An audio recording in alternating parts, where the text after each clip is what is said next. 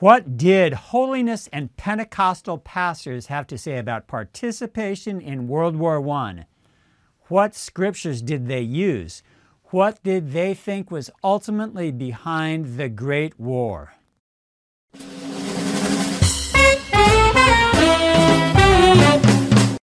I'm Dennis Metzler, and you're watching The Charge. Jay Beaman and Brian K. Pipkin have done a great service to humanity in providing through their book, Pentecostal and Holiness Statements on War and Peace, the crucial documentation which expresses the views on participation in war for many early holiness and Pentecostal denominations. It is a little known fact that the vast majority of early Pentecostal denominations prohibited killing in war.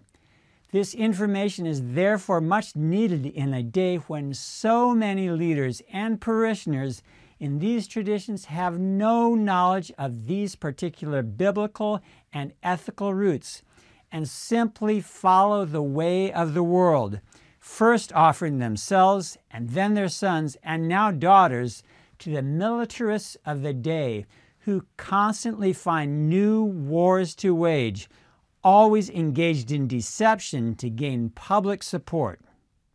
Others may have a more optimistic view of war.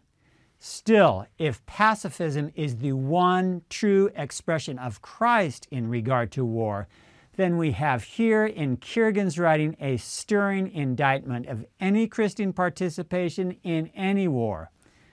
But if just war better expresses the heart of Jesus and the Holy Spirit actually leads us to kill in some wars, then the following should be taken only to apply to those wars which do not meet all the criteria for a just war.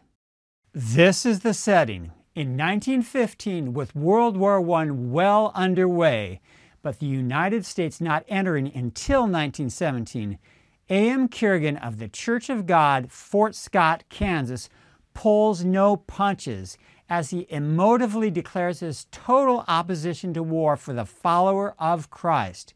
The following is an excerpt from War What For? Just now and hence, those who love God and their fellow man should pray, take heed, and be on our guard lest we be carried away by a godless enthusiasm for flags, patriotism, and business. The largest element of such enthusiasm is the rankest fanaticism. War is fanaticism and anarchy. A false idea of duty will be fatal and plunge us into bloody conflict when our hands will be red with the blood of our fellow man. There is a higher duty than anything proposed or maintained by war duty to God and our fellow man. And this first and higher duty, if the other be a duty at all, is anti war, is forever at war with war. If you look a little deeper, you will likely discover that the glorification of flags, the beating of drums, and cheers to patriotism is but to inflame the baser heart with a bloody sentiment, while the real intent, not seen by the excited multitude who are expected to expose their breasts to the crash of cold steel, is adroitly concealed. War is for greed, business.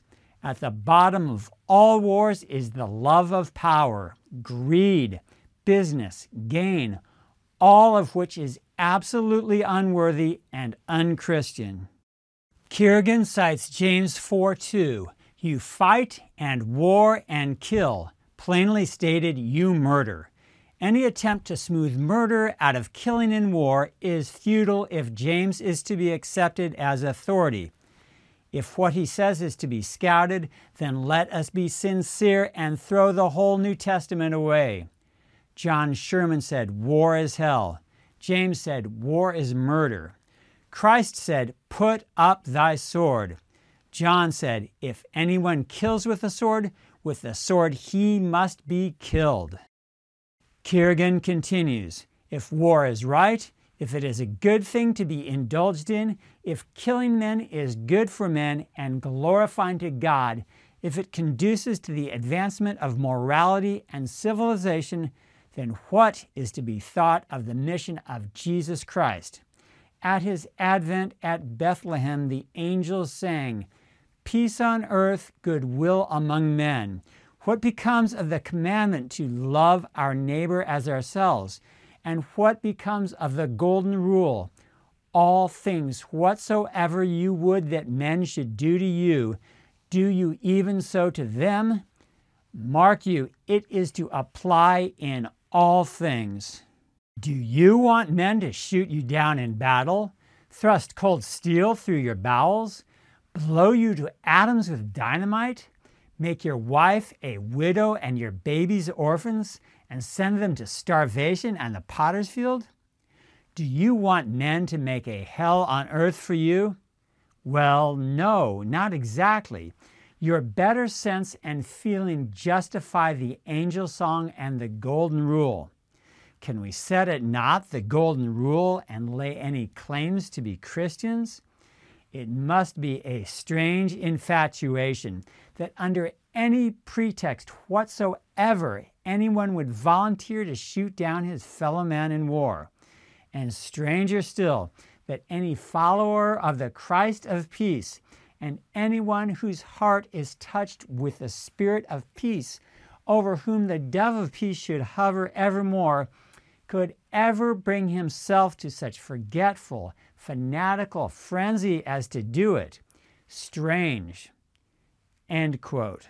Let's take a closer look at what Kiergan is arguing for.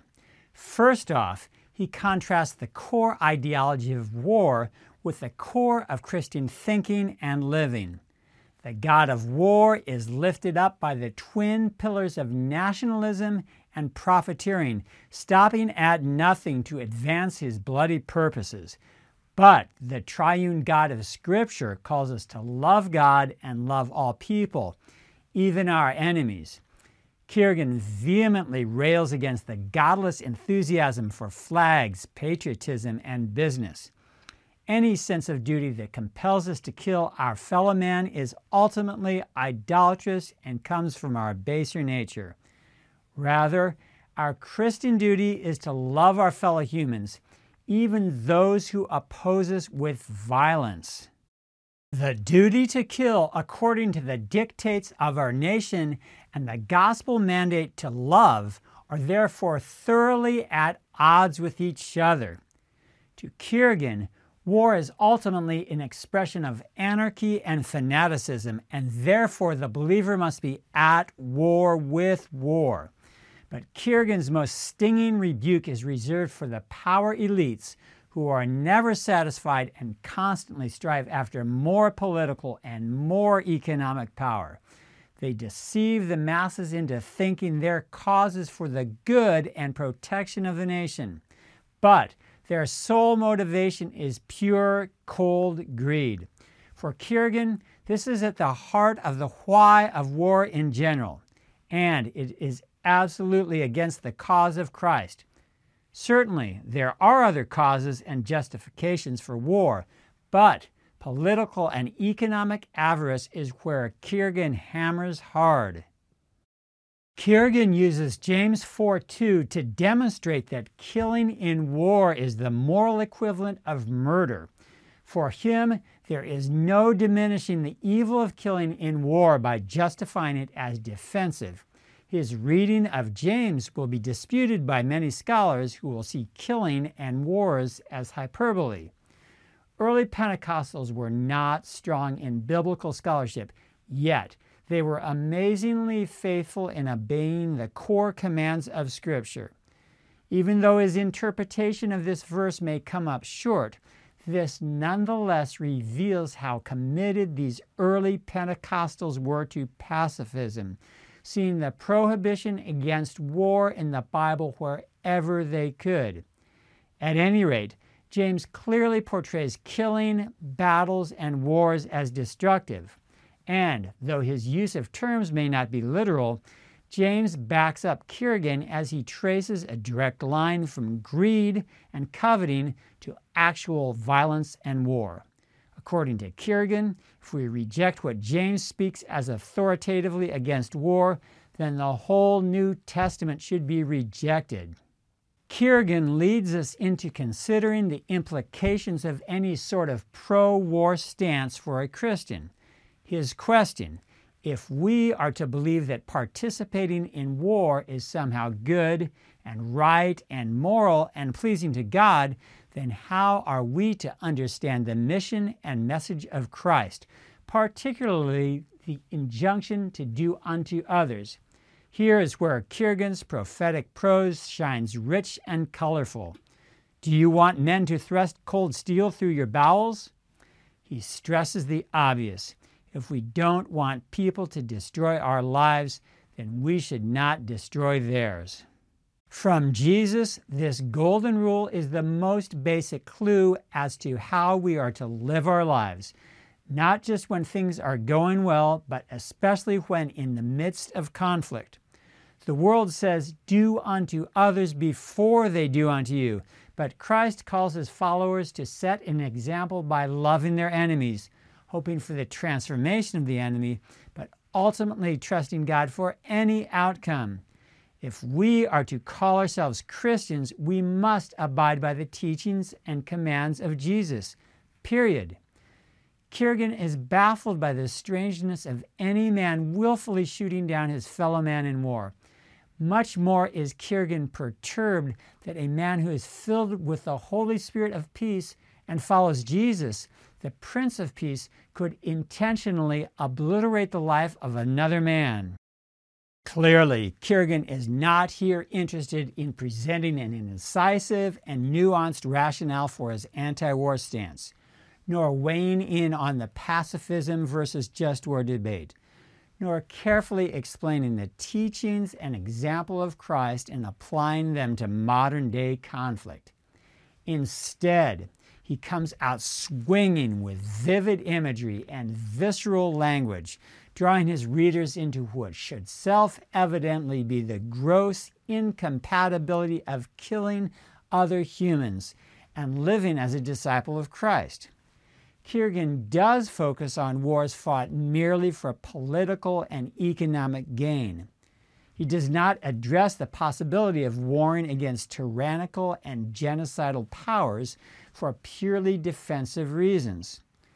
One wonders how Kiergan would have addressed Christian participation in World War II. Still, the powers that be are so adept at convincing the populace that each new war is the moral equivalent of fighting the Nazis. Kiergan's forthright and impassioned denunciation of Christian participation in war is an example for us today. There is always a need for strong language, definitive proclamation, and rousing exhortation on this topic. We need to be able to carefully examine every detail of the debate concerning Christian views on war and peace in the most magnanimous way, yet we also need to courageously declare without hesitation the gospel of peace wherever the culture of death reigns. I'm Dennis Metzler, and you've been listening to The Charge. I've got a lot more podcasts, so please check them out. Peace to everyone.